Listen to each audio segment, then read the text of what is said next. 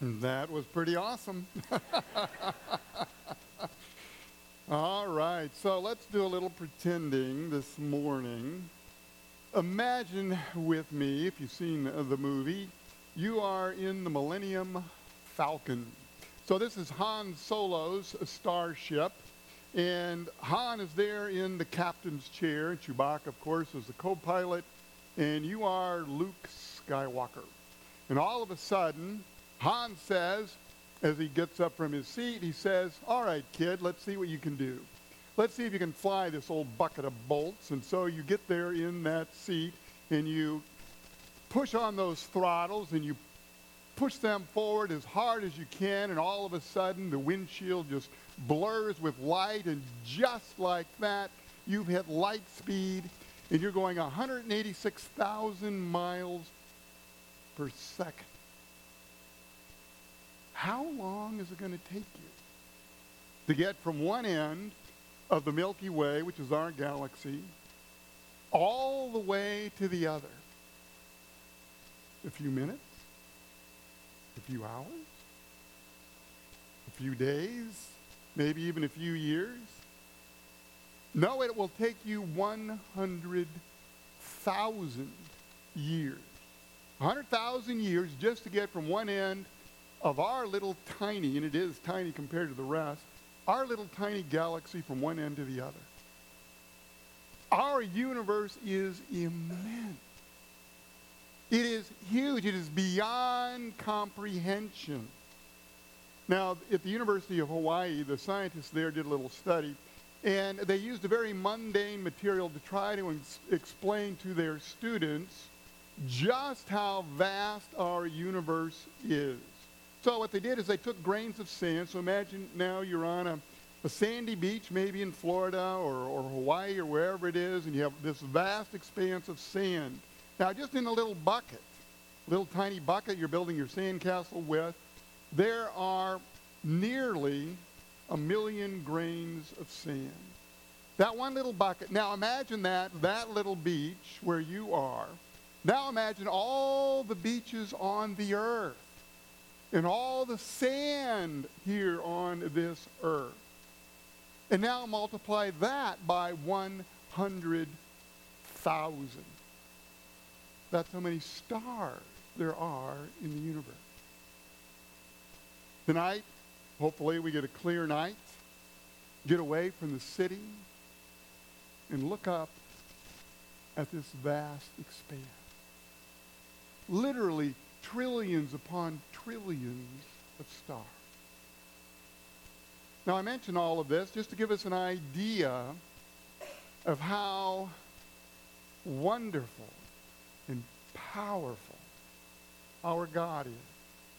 The Bible constantly reminds us that if all we do is just look at nature, if we look at this, this universe around us, just count the stars in the sky, we get an idea of the, of the timelessness of our God. We get an idea of his immense power. And yet he is a, a personal God, a God who, is, who has taken so much interest in all of his children that even after we have sinned, even after we have fallen away, he would send his son Jesus Christ, come back to this earth to redeem it for all time and for eternity. So now, as we understand our God, is he at all anything like the God in the movie? And particularly in Star Wars. So take a look here at your notes. We're going to kind of go through this whole idea of the force and the religion that it seems to depict. And I want to begin with this. If you if you've seen these these movies, you see this it is, it is overt. It is intentional. George Lucas, the, the director and producer and the writer, the author uh, of these movies, intentionally wants people to see God. He wants young people to ask, so what is God like?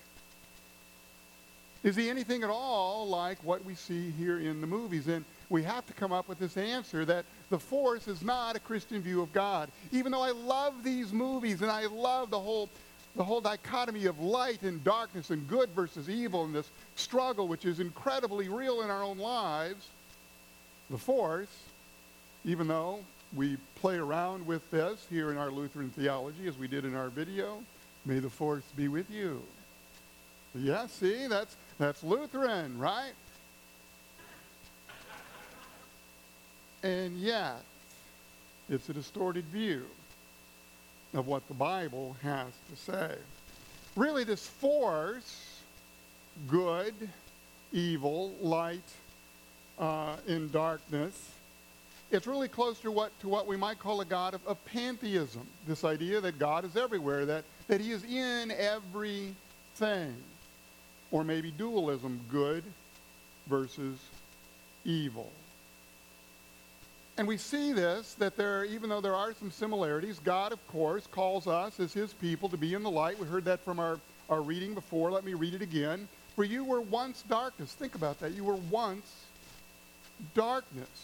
Uh, you were evil. You were away from God. You didn't know him.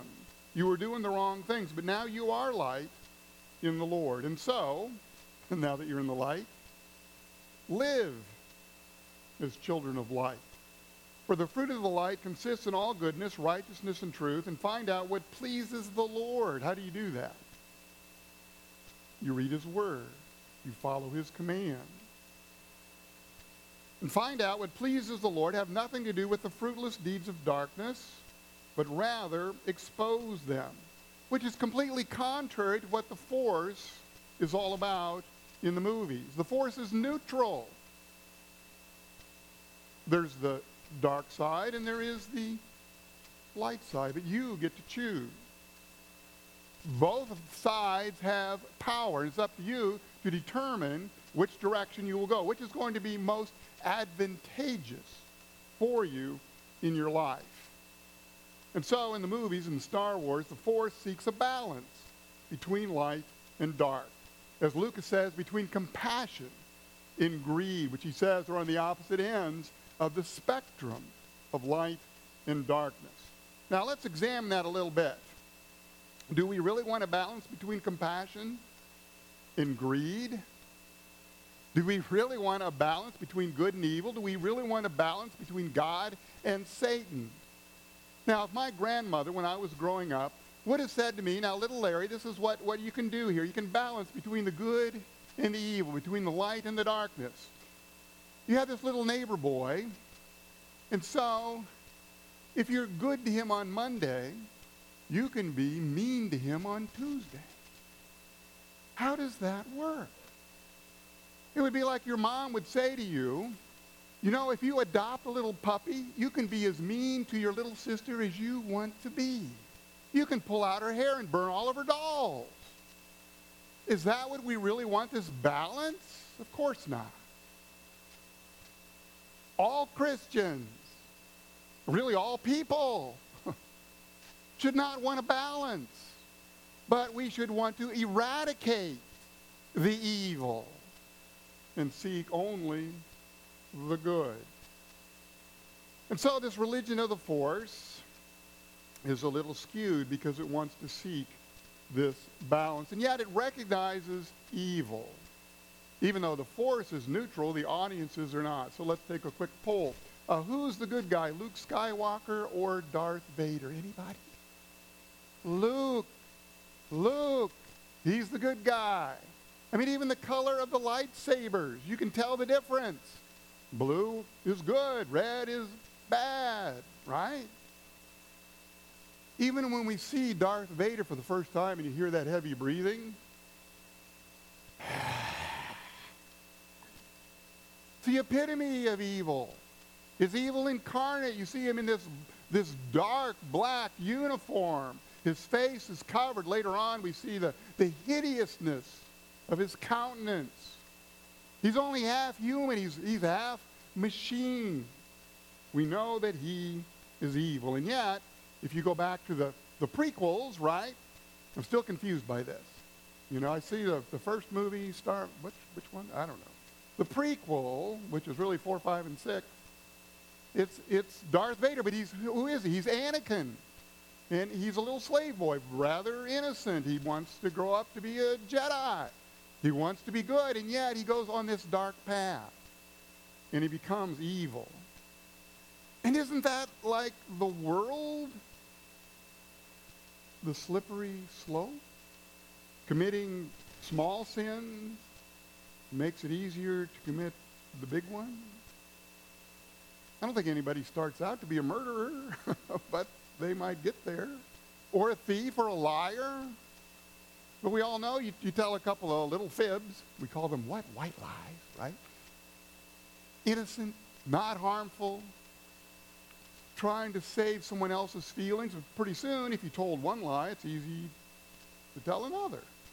And then another, and then ten of them, then a hundred of them, and pretty soon all that you say is, is no longer the truth. This slippery slope, as C.S. Lewis says, the safest road to hell is the gradual one. you don't even know you're there. It's like, it's like boiling a frog. Put him in the, in the water, you turn up the heat, never hops out because it's so slow until pretty soon he's cooked. And that's what happens to humans as well. James says each person is tempted when they're dragged away by their own evil desire and enticed. You know what the word enticed means? It means to be baited, to be deceived. I mean, isn't that what happens to, to the fish? Thinks it's a worm. It's going to taste good. It's going to be fulfilling. It's going to be satisfying. And then they bite into it, and then there is this sharp hook. And now they're on the end of the line. And pretty soon they're in the frying pan. That's us. It looks so good. this thing, the devil tempts us. Or our own desires, our own flesh. And yet, after we bite into it, we are left even more hungry and dirty. And eventually, unless we repent, we're dead. Now, it's, it's kind of fun in Star Wars. It's easy to tell, isn't it?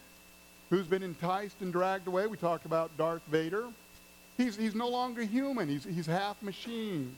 Uh, the Emperor Palpatine, he's got this hideous look, these eyes, these hollow eyes. You know that he's on the bad side. Wouldn't it be great if that is how it worked in real life? You know, it'd be like the, you know, Pinocchio. You know, every time I tell my kids, you know, your nose is growing, your nose is growing. Every time you tell a lie. Or your, your eyes begin to bulge out every time you look at something you shouldn't look at. Or you get the mechanical arm when you've been doing too many things with it that aren't healthy anymore. But that's not the way it works, is it? You can't always tell when you're being led down the dark path. Now, in the case of Anakin, fear is his nemesis. Fear is the path to the dark side. It could be something different for you and for me. Master Yoda puts it this way he says, Fear leads to anger. Fear itself can be a healthy thing.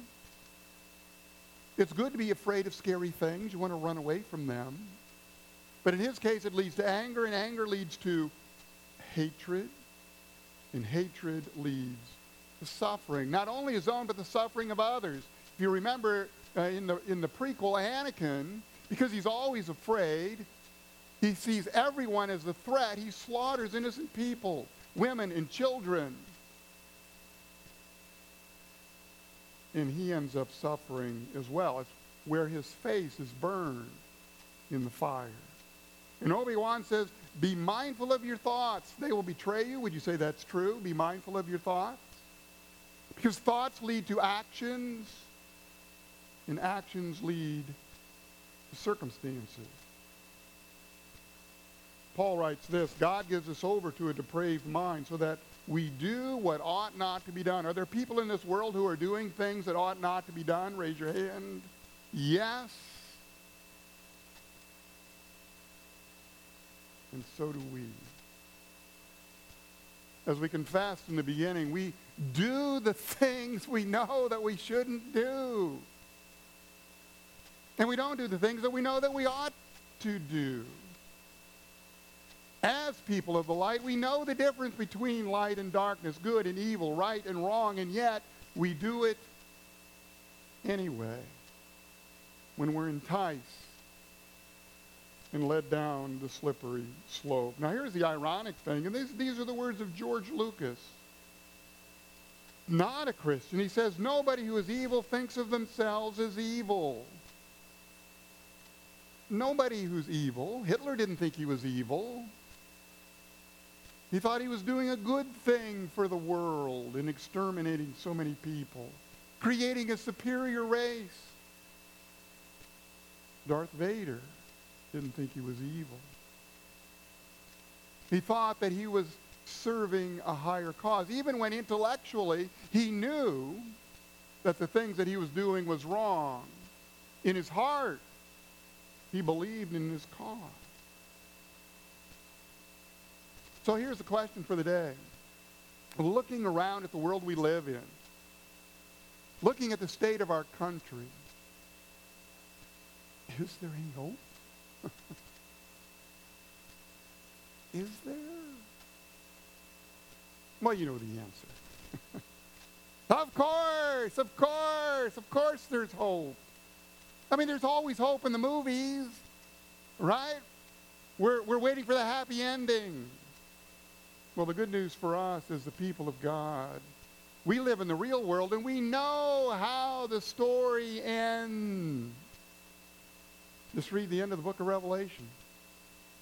The good guys win. Didn't you hear that before with the kids? We're on the good side. We're on the light side. We're on God's side. Well, rather, God is on our side. Because he loves us. And he recognizes that there is evil in the world.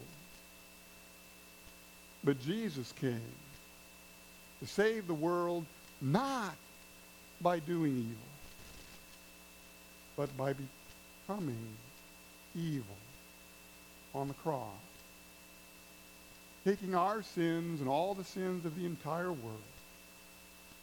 The real Darth Vader and you. Remember that scene in the movie Darth Vader the last battle. Luke realizes that he cannot defeat, he should not defeat his father in battle. But rather he cedes himself, and then that is when the emperor turns on him. And he is about to kill Luke in his weakened state. And in that moment, Darth Vader, who is Luke's father, finally sees the light. And he rescues his son. He saves him from death. He destroys the emperor, but in the process, he is mortally wounded.